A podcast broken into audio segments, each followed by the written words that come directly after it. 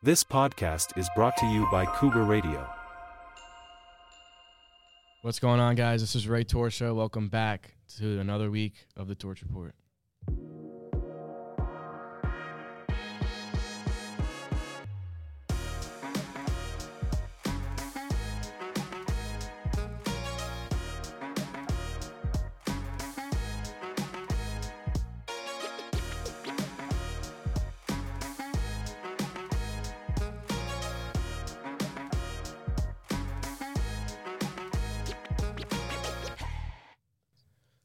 Today we have our very own assistant principal, Mr. Cronk. Mr. Cronk has been assistant principal here at Kennedy for a little bit over a year, and he played three years of varsity soccer at Newfield High School and was a three-year starter at St. Joseph's College in Patchogue. He played 13 years of club youth soccer. These clubs are the Newfield Soccer Club, Terryville Soccer Club, Sachem Soccer Club. Throughout his career, he accomplished many feats. In high school, Mr. Cronk received all conference and defensive MVP in 1994, and he won two league, league championships in 1992 and 1994. In college, he was an all conference team MVP and team captain in 1997. He was also a team captain in 1998. In his time in college, he won three Hudson Valley Men's Athletic Conference championships. In 2006, Mr. Cronk started his teaching career at William Floyd Elementary School for 11 years until he became a special education education chairperson for the William Floyd School District until 2021, where he was a special education chairperson for Massapequa for a year. In 2022, he moved to John F. Kennedy High School, and he's been here ever since. How you feeling today, Mr. Cronk? Feeling great and very happy to be here. Excited to uh, talk to you, talk a little sports. You know, uh, it's been a great year so far. Fun watching uh, you out on the field, all the boys playing football, and all the teams being successful this year. So uh, great start to the school year. Yes, definitely. So we'll start off with soccer. Definitely a very impressive soccer resume. Let's start off with just your experience playing soccer and how it affected your life and memories you have from the sport. Sure, you know, uh, soccer teaches quite a bit of lessons. It's a, you know, it's a game of attrition. Is that you really have to work hard all the time. You're playing 90 minutes out there, and um, you know, it's really who's who's got the most gas in the tank to win games most of the time. And um, you know, it's also about the people that you play with. Uh, you know, sharing the same goals and the leadership that you have in your coaching. So, uh, you know, I was very fortunate in my younger years playing club soccer and uh, you know, working with great coaches and going through high school at Newfield High School and having a great uh, coach and a mentor to uh, really motivate me to move my career onto the next level in college. How was your college? I mean, back to high school. Sorry, you won all conference and defensive MVP in 1994, and then two league championships, all in high school. How were those? You guys definitely had a talented team. How did it pan out? Especially teammates, as you guys have other guys who went on to play college and pro. So my uh, my high school career was very interesting. Actually, I started going to uh, Centereach High School in ninth grade, and I wound up transferring to Newfield. It's a very similar district to ours, where we have multiple high schools. So my first year, I played at Centereach High School, and it was a great experience. Great coaches, great players, but uh, a lot of my friends went to Newfield, so I wound up transferring there. And a lot of the kids that were on my uh, varsity soccer team were on my club soccer team, so it just made sense for me to go there and um, you know the players that were ahead of me that were older that were seniors when i was a 10th grader were just outstanding some of the best in the nation and uh, it was great to learn from those players and mentor be mentored by them and that really really made a big difference in my career in high school in soccer because it, it was just tough to keep up with them out on the field and um, you know as many young players will see uh, you really want those kind of mentors out there to make you the best player that you can possibly be, and it drives you to higher expectations. Yeah, definitely. I totally agree. Definitely hit the spot there. Um, a lot of your teammates go on to play professional or So I had a lot of a lot of players that I played with. Um, they went on to play in college. Um, I do keep in touch with quite a few of them actually, and that's the greatest thing about high school sports is um, you know the bonds that you make with the players. I still talk with almost every single one of the starters that I played with at Newfield High School. They're great people. They're very successful in their life, and I think that's kind of what soccer taught us was to be the best that we can be in anything that we do. And um, you know, four of my uh, starters I still keep in contact on a weekly basis. So, um, you know, that's really the biggest thing that happened with me with high school soccer. So, how did the recruiting process work for you to go on and play in college for yourself? So you're probably going through this right now, Yeah. I'm sure. You know, it's a it- it's an interesting process, and back then it was a little bit different than it is now. Um, you know, I was recruited by a few different colleges, um, Stony Brook University, Cortland, um, St. Joseph's College, in West Virginia, and all of them had different divisions and things like that. But what it really came down to was, you know, am I going to play pro when I get older? And I didn't think that I would, to be quite honest with you. I thought I was a very good player, but I didn't think I was at that level, and I wasn't sure that's the direction I wanted to go in my life because soccer was not as popular back then. Um, so it really came down to the coach, and um, you know, when it came down to it, St. Joseph's College was the place that I needed to play. The coach was not only on the phone with me every single week, but speaking to my parents every single week. And he really wanted me to be there. And that was really the selling point. And one of the bigger selling points, and, and this goes for anyone that's going in college, is know what you want, you know? Um, if you want to, if you know you want to play every single minute of every game, you have to make a decision of where you want to go. Um, you know, if you're going to go Division One, sometimes that happens for younger players, but sometimes you have to wait for the next seat on the bus to play. And um, you know, when I was at St. Joe's, I, I, had a very good feeling that I was going to play every minute of every game, and that's what wound up happening in my career from the first day I played to the last day I played. Yeah, definitely. Definitely had a impressive college career for soccer, team MVP, team captain.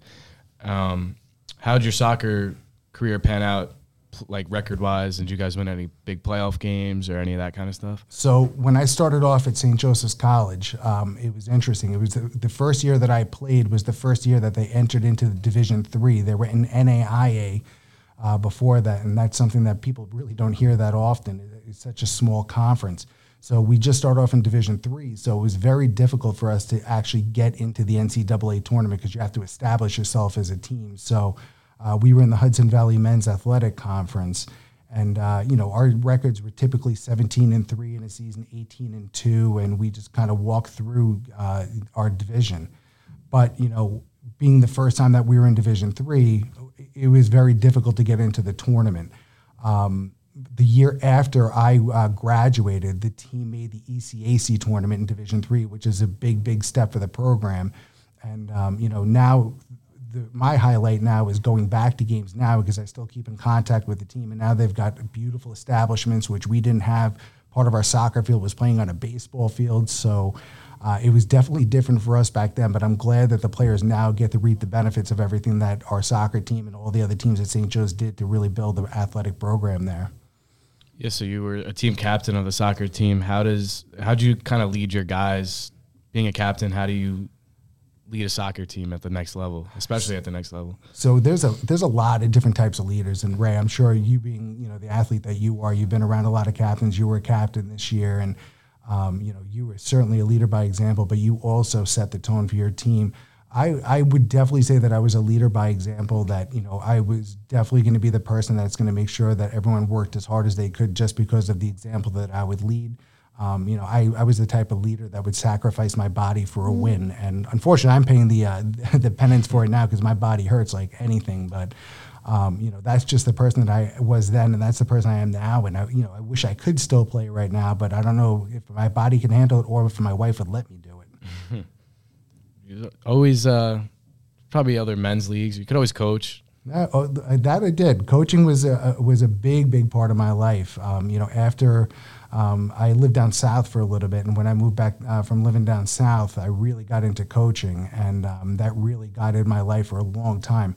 From the time I got into education, I was coaching at the same time. So, you know, I was the type of person I was at work at six o'clock in the morning teaching, and then, uh, you know, coaching until about nine o'clock at night for almost probably 15 years. Yeah. So, how does coaching and being team leader and all this captain, how does that inf- did it influence your past path to becoming an assistant principal or teacher? Or? Yeah, you know, I, I, it's a great question, Ray. Um, you know, I think everything that you do in your life is going to guide where you go. Um, I think coaching in soccer has paid, played a very, very big role in my life. Is that you know, I, I always want to pay tribute to the people that led me. Uh, one of the best coaches I ever had in my life was uh, Don Russo from Newfield High School, and he was a no nonsense person. Expected everyone to be at their top level at all times. And uh, you know, the greatest thing about working with a person like him was actually coaching against him, and seeing the pride in his eyes, seeing someone like myself and many other people that he coached, um, you know, reaping the benefits of what he did and what he gave to us when we were in high school. So, uh, you know, it, it really everything that I learned in soccer drove me to be the best that I can be. And I've, I'm always looking for that next step to move up. And, uh, you know, that kind of guided my life in education. I started off as a teacher, and then I always said, what's next? What's the next thing that I want to do with my life? And then that made me want to become a CSE chairperson and, you know, help out more people. And then I always ask myself, how can I help even more people? And then I got my administrative degree. And, you know, I've been very lucky working at Massapequa, now being at JFK, working with as many people as I do and everyone that's here. So, uh, you know, coaching in soccer has really guided my life and got me to where I am today.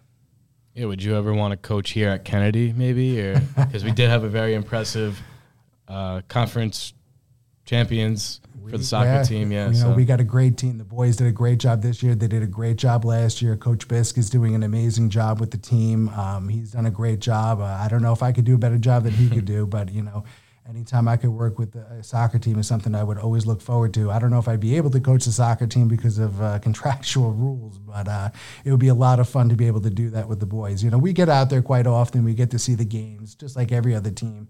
And uh, you know, it's fun to get out there and just do like a pregame speech with the boys. You know, that's always a good time because I think they appreciate that. Yeah. So during your coaching career, you coached some potential Olympic players. How is it like seeing them grow into becoming really good soccer players. So you know when when I got to I got to work with the Long Island Junior Soccer League in their Olympic developmental program, and it's a great program. Um, you you have quite a few kids that go through the program. It's uh, some of the best players that'll play on Long Island. They try out for a summer select team, and um, you know you travel across the United States, you go overseas, and things like that. And the, the kids get a lot of good experiences. So. Um, you know, I, I haven't really seen a lot of those players since then. It's I, I, was coaching them back in 2007, 2008, but you know, one of the greatest things about that experience was just seeing this high level of players coming together and becoming a really good team in, in a short amount of time. Uh, that was a pleasure to watch, and I know a lot of those kids did move on to high level Division One teams and got to uh, got to play. As far as professionally, I'm not quite sure, but um, you know, they were fantastic players, and it was a pleasure working with them. Yeah, so we asked Mr. Owenberg about what what he thinks we should do with our Olympic team in the U.S. What do you think? What, what are your thoughts on the well, team? I, am going to tell you this: you're not going to find a person that knows soccer much better than Mr. Owenberg. And you know, I got to re- listen to his podcast, and he nailed it. It's it's really about you know continuing with what's going on. Um, you know, when you compare us to teams that are overseas and what they do, uh, you know, we're starting to match that model a little bit more. Um, I think club trainers are becoming a very big thing where uh, youth uh, players are not being coached by parents anymore. You know, when Mr. Owenberg and I grew up together, well, not together, but, um, you know, when we played soccer at a younger age, um, it was a lot different. Your, your father coached you, you know, some, you know, father's friend coached you. It was a lot different. Now you have professional trainers that are certified trainers, which is making a big difference in soccer, and you're seeing the growth in the United States. So, uh, you know, it's it's fun watching the United States soccer team play now because they're playing at a much much higher level than they ever have before. I think if they can stay with some consistency with coaching and not rotate coaches too much, I think you're probably going to see a lot of growth with the U.S. And you know, uh, the next World Cup is going to be in the United States, so it would be nice for the U.S. to get that victory. Yeah, definitely. Uh, it's been a while too, so That'd be nice. We asked Mr. Owenberg the same question, but who would win in a soccer match? Just you and Mr. Owenberg. Oh boy, that's a that's a that's a good question, and I think Mr. Owenberg probably nailed it as well. Is that he and I were two different types of players. I would definitely say that Mr. Owenberg is uh, you know he's a very very tactical player, very smart player, and probably more of a finesse player than I was. So I think it would be a great challenge to see us play each other. If it were to happen now, I would definitely give him the uh, the, the uh, odds on that for sure. Um, I think if we played against each other, I think it would probably be a very tough game. all right, so I we have one more question for you, and we all know well we don't, but I know that your favorite NFL team is the Las Vegas Raiders. It's they switched it around though the past two weeks, what was it like? You know, did you want McDaniels to get fired? What was your thought process with them? So it was tough. You know, why are you a Raiders fan? Yeah, that's a good question too. I think it came back to the years where Bo Jackson played for the Raiders, and that's a long time. It's well before your time, I'm sure. But uh, yeah. you know, everyone knows of Bo Jackson. You know, um, from Nike and all that. I think that's what really got me onto the Raiders. But I also loved the mentality of it. It was like that tough nosed, gritty player, hard nosed, and that's kind of who I was when I was a player you know, I definitely wasn't that, you know, finesse player in any sport that I played. So uh, that really like got me onto the team, and it's been difficult. I mean, I hate to say it, but it's like being a Jet fan right now, and I think Yeah. a lot of people that are Jets fan can understand what I'm saying. Um, you know, seeing the changes that they're making right now, so you know, it's tough to make a midseason change, but I think moving on from Josh McDaniels was the right thing.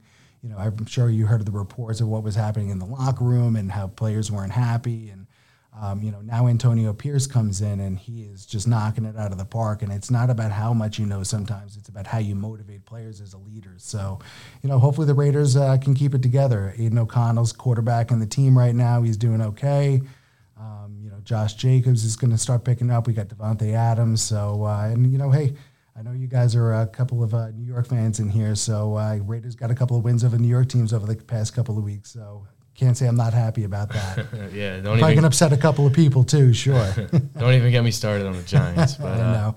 Well, what, are, what are your thoughts on the Giants? Um, just disappointed. I was really excited for the year. I thought we finally brought in some solid weapons. I thought the O line was going to take a step up, but everything just went bad. And I didn't think. I think Daboll should definitely stay the coach. I think he's good. He just hasn't been as aggressive as you, he usually is. Last year, definitely more aggressive. This year, not so much.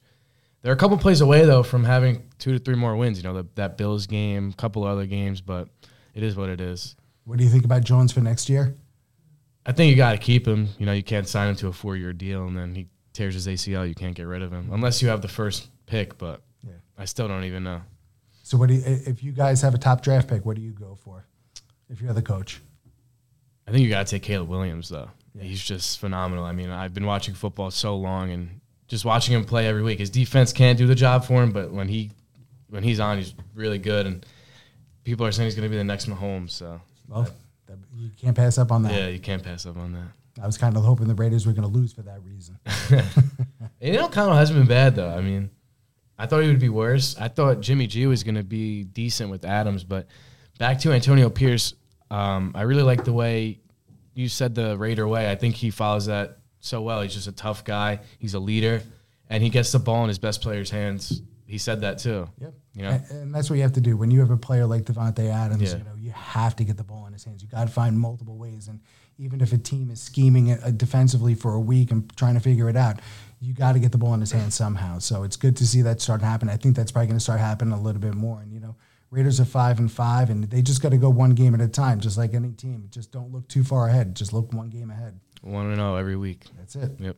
All right. Thanks for coming on. All right. Great interview. Been a pleasure, guys. Thanks a lot. All right, we're going to talk some more sports with my broadcasting teacher, Mr. Seedman. He's here. We're going to talk some football, some baseball, some basketball. How you feeling today? How are you feeling today? I feel pretty good after the Giants win. Unfortunately, I'm going to go one and one in fantasy. Big week. I had to go two and zero, but the Giants won. I don't really know how I feel about it. I'm happy and I'm not happy because it'd be nice to get a high pick since we're not really Mhm. going to do anything, and there's no way we're going to win seven straight games. So Oh, you're right. That's true. Uh, that that's the tough thing with football that there's no lottery and and you really have to lose to get those top picks. But then again, look at the Jets. They they lost a lot of games, got the second pick overall, and yeah. it looks like their their second pick uh, from three years back isn't going to play another game for them. And um, that Rams game, you guys almost lost. You guys pulled out that win that would have gave you the first pick if you guys lost that game. I remember that. Yep. and it Now- ended up being the Jaguars, and they got Trevor Lawrence, who looks like he's Mhm. going to be their franchise guy. For Well, yeah, I, I he he's definitely a franchise guy. And listen, we may have discussed it on here. Zach Wilson may be may have been a good quarterback if he wasn't drafted by the Jets, and I'm not necessarily blaming the Jets, but it, a lot of this is a matter of circumstance. In his rookie year, I don't know if you recall this during that offseason, the quarterback coach for the Jets passed away in a biking accident.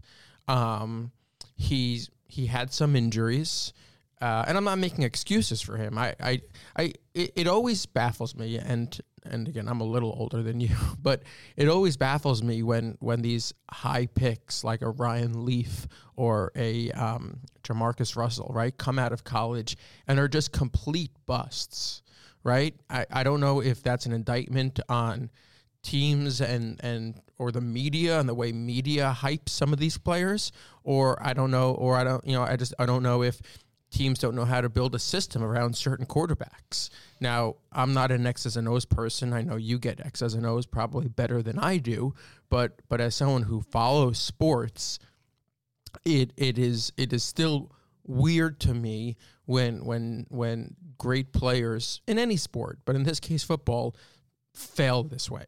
Yeah. And this was a complete failure. I wouldn't call him a complete bust because you have to give him some credit with the systems, with Aaron Rodgers coming in with all of Mhm. that, not really having his number one guy until Garrett Wilson came in. I wouldn't call him a complete bust. I think a lot of it is the media. They blew him up after that one throw at his pro day. And let's be real, he wasn't playing against the greatest college football competition. He's not playing in the SEC at BYU. Right. So I mean, was he a top five pick? Probably. He's he was very talented at BYU, but I don't think I think the media blows him up more than really what he was. And that pro day throw, you know, but I still think like I think there's still room out him where if he was on like the 49ers, I think he'd be really good. Well, the 49ers are, With a are team that's coached by one of the best exactly. offensive minds in, in the in, in the NFL right now. So, listen, I mean, they have Brock Purdy start. He's the third string quarterback, and Yeah. he's playing like a top. I would say definitely 10. top 10 Yeah, quarterback right now, right? So a, a lot of it is the system, and, and you know, I wasn't a big fan of, of firing LaFleur last year as the offensive coordinator. I, I I always thought the defense at least looked more creative and more imaginative, imaginative than it did under Gase or prior coordinators. Um, but I, I also felt part of the reason they fired him is because they knew Aaron Rodgers was a reality and LaFleur's brother coaches in Green Bay. And Yeah. I, I don't know if there was a conflict there. Um, but uh, Zach Wilson, don't forget, there was talk when Zach Wilson was coming out of college that the Jets could keep Sam Darnold and get a load of draft picks from teams. So it wasn't just the Jets and it wasn't just the media hyping him. I the, the the rumor always was that the, the Jets could have gotten a lot of picks for Zach Wilson. I do think a big part of it, though. Sorry to cut you off. I do think a big part of it is the coaching. The Jets are known to not have their stuff Mhm. together. Yeah. Let's be real; they're Mhm. known. So I think part of it is the Jets. Why didn't Sam Darnold work out? Why did you know? It's like, it's Absolutely. and the Jets ha- also haven't had a franchise quarterback in forever. I- so They've they haven't had a franchise quarterback probably since Joe Namath. yeah, exactly. Um, even even in the Rex Ryan years when when they made two AFC Championship games, it, it was it was sort of the same formula. The difference was the quarterback was maybe a level or two better than Zach Wilson, but Mark Sanchez, Sanchez wasn't great. yeah, he was but he was he was he was serviceable. Yeah, and not but but uh, and I'm not making excuses, but again. They had a terrific offensive line. It was stable. Ferguson, Mangold, right?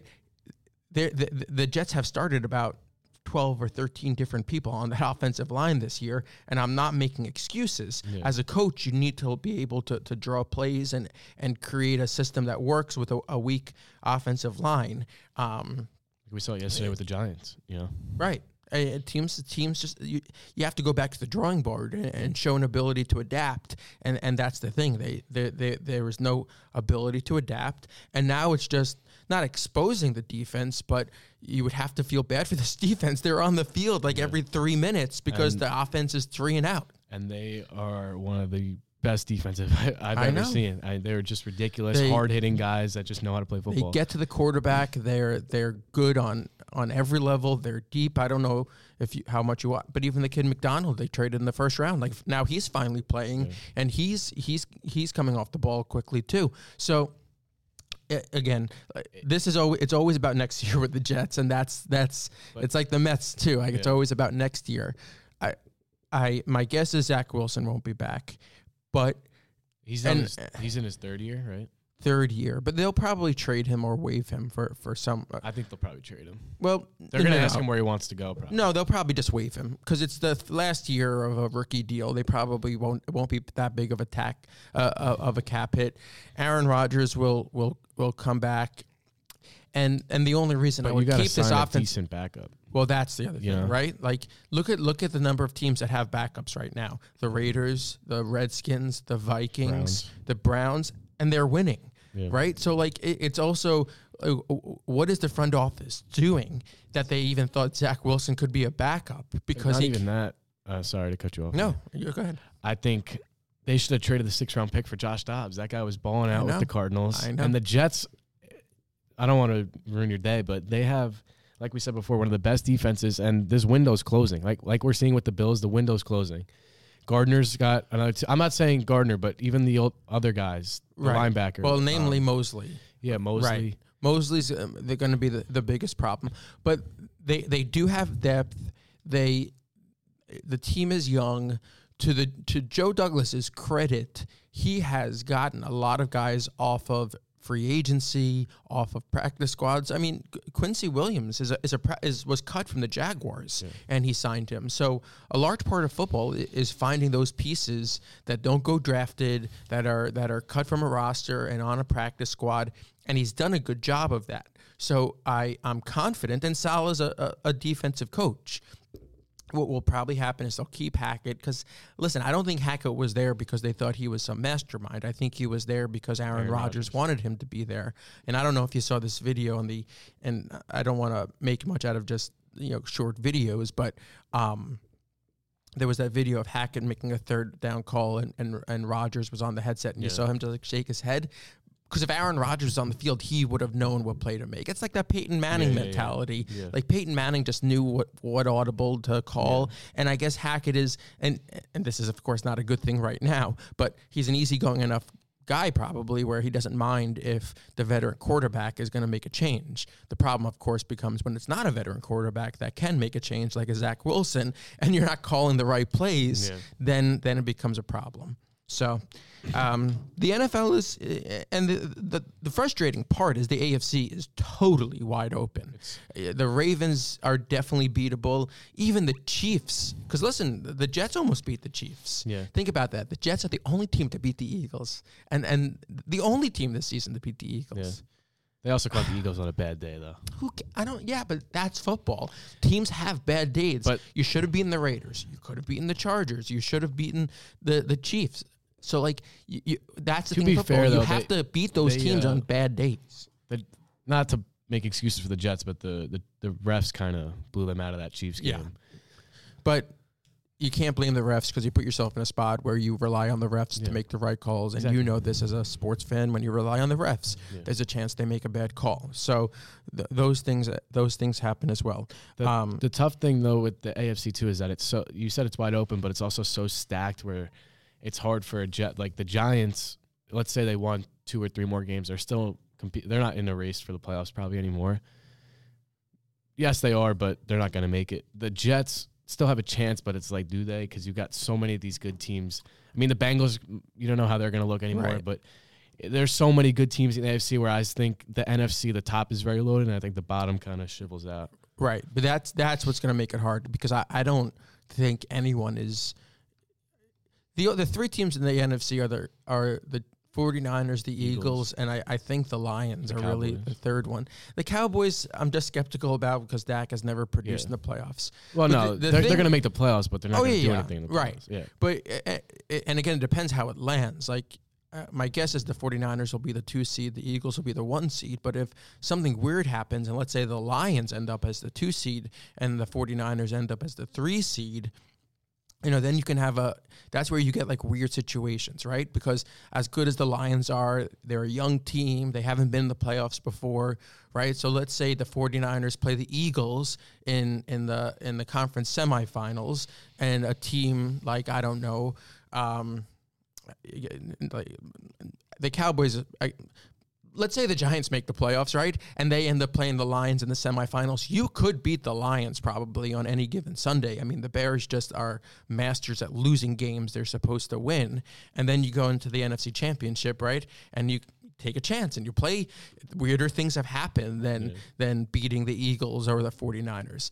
I get what you're saying about the AFC. Every game is going to be a tough one because while there's no top team that's somewhat unbeatable even if you go into the playoffs, right? Like if the Bills get in, you're going to still have to face Josh Allen, the Bills. You still have to face the the, the think the- Jaguars, but uh, like I don't think none the of Bills to the. Browns, th- those teams don't worry me though. Like that's the thing about The Browns, that's the, Browns frustrating- worry me.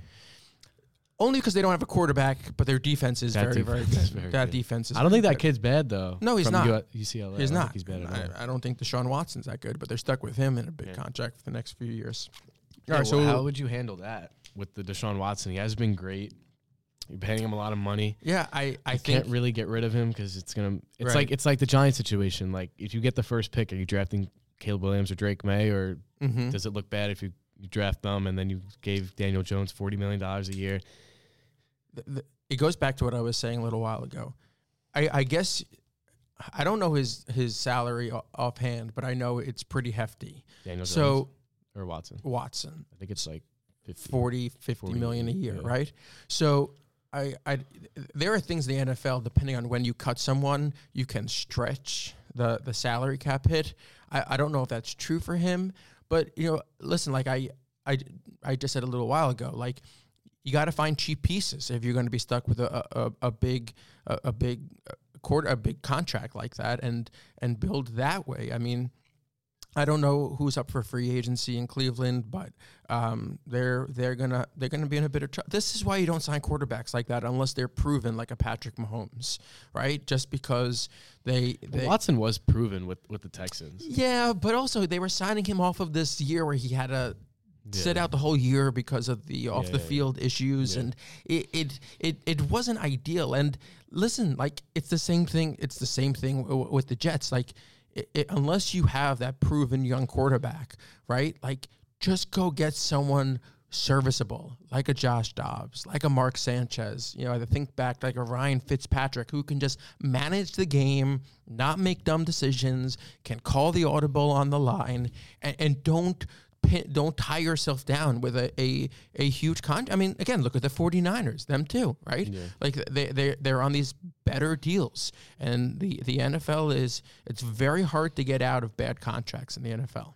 But it's also tough because you find yourself with like the Niners. They're gonna have to pay Brock Purdy eventually. Like you're gonna have to pay these guys. Yeah, but I'll tell you this: like, if the price isn't right, then they'll just find like the, the, Kyle Shanahan will just find someone else. I- It's not like Brock Purdy has become the, the next, you know, the, the, the, the Bart Starr. Like he's he's he's a good quarterback, but he's he, if if if he's gonna want Patrick Mahomes money, He's not gonna want that money, but No. like you got to see Right. like they drafted Trey Lance. He he didn't work out to anything. You know, like I think once you find, I think Brock Purdy's the guy. And I think he's gonna be the guy. Like I think you're gonna have to pay him eventually, and that's how it's gonna go. I don't think they're but- just gonna if they can't like the Giants and they couldn't negotiate money with Jones, and they still worked things out because they thought he was the Mhm. guy. So They'll have to figure that out. But that's the perk of, of finding these young quarterbacks, and that's why Seattle won. That's why uh, you know a bunch of teams won during the early years of these quarterbacks because they had them under good contracts. They could use the money on other pieces. So uh, the 49ers are in a good spot now. But like every other team in the NFL, you can't go over a salary cap. So you'll either have to trade some of these pieces or bring in a new quarterback, or it, it's it, it, that's the complexity of it. But it's, you, it's tough too because like when did these contracts get so high for the quarter? I feel like Mhm. years ago it was like 38 million Right. a year and now it's 50 55 it's like ridiculous at this point yeah, I and think what is it 200 200 million a year so that's, Yeah. that's a fourth of mhm. your salary cap just going to one quarterback who's the only let's be honest the only guy who really deserves it is Mahomes right, 50 a year the only guy who deserves it is Mahomes right. But but it's a market. So when Mahomes gets it, then suddenly everyone else wants exactly, wants yeah. the big deal. And and I I think and Hurts Jalen Hurts too Sure, um, he still has to win a, Super Bowl, but he's worth it. I he'll he'll get it. Oh, I don't know if he'll get a Super Bowl, but he'll he'll get um he'll get a good contract. no he has Um, a, he was signed Oh, he just signed. Yeah. There's who else just signed though? Someone else just signed. It doesn't matter who, but I I think what Burrow, happens. Burrow Burrow Right. I think what happens. and in, look at him he's out of the year. I know, but I think what happens in, in the NFL is is um, those complementary pieces are just intertain- interchangeable, right? Look how many star wide receivers there are in the NS- uh, uh, SEC and, and in other places. So um, it's it, it's it. It's about scouting and it's about, like I said, getting those pieces that don't make the squad and, and having a system and th- that's why a lot of you know coaches get fired because it's it's so much about the system and the pieces and and um, especially now with yeah con- quarterbacks getting big contracts. it's uh it's tough. But we'll we'll see what the Jets and Giants do. Um, any baseball free agency before we go? Yeah, I think. Uh, what do you think? What do you think the Yankees are going to do? I don't know. I don't. I, I really don't know what they're going to do. I, I It's such talk like about a weird bad spot. contracts. Yeah, Like that, that's yeah. that's a team who's just stuck with a bad contract. Did you hear what uh, the GM said about Stanton the other day? Some I, I remind me. I Like do. it was something about him being hurt Yeah. and never playing in the money. Like who says that about their own player? I. It seems like Brian Cashman has a lifetime contract with the Yankees. Yeah. I, I don't think uh, I don't think the Steinbrenner children really want to run the organization. I don't think they want to be bothered and bring someone else new in. Uh, again, we've discussed this. Like a, a lot of it's about culture. Like they're the Yankees. There's a culture. There's a system in place. There's a hierarchy. And once you bring in a new GM, then you're suddenly bringing in a lot of new pieces, right? You're bringing a lot of new pieces, and if it doesn't work out, you could really damage the Yankee the the Yankee brand. And I don't think they want to do that. So I just think it's a lifetime contract and he can say and do whatever he wants for good or for bad, but I don't I don't I don't really ever see them getting rid of Brian Cashman. Yeah. I, I just think that's What do you think about the uh, tournament in the NBA going on? I think it's I cool. don't get it. I don't get it either. I I, think it's it. cool. I like. I the don't courts. like the I courts. I, I agree with Jaylen Brown. I think they're prone to injury by playing on these courts. They're not used to playing on courts of this color. Some of them are just like this red orange. Like, Yeah. how do you even see the basketball in some Yeah. of them? And, and I'm not It looks saying like college almost. Yeah, it's a little too showy for me. I listen. I, I I'm all about new ideas and giving things a try. I just I, I don't. So it, I guess what they're playing on the weekends only. Is that what they're doing? And then I don't even know how from it there? works. I, yeah, I don't like. Sometimes know. I'm watching a basketball game and it's a regular court, so I think to myself, "Oh, okay, this is Yeah. a regular season game." And then I'm watching this multicolored court, Yeah. and I realize it's a tournament game.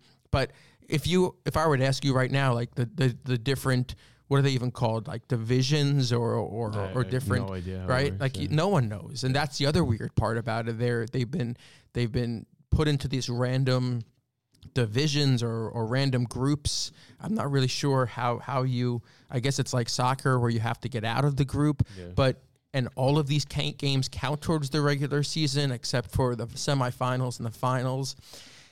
I don't know. Like, uh, is a team really going to win this tournament and you know and and be standing center court celebrating that Yeah. they won a cup that no one?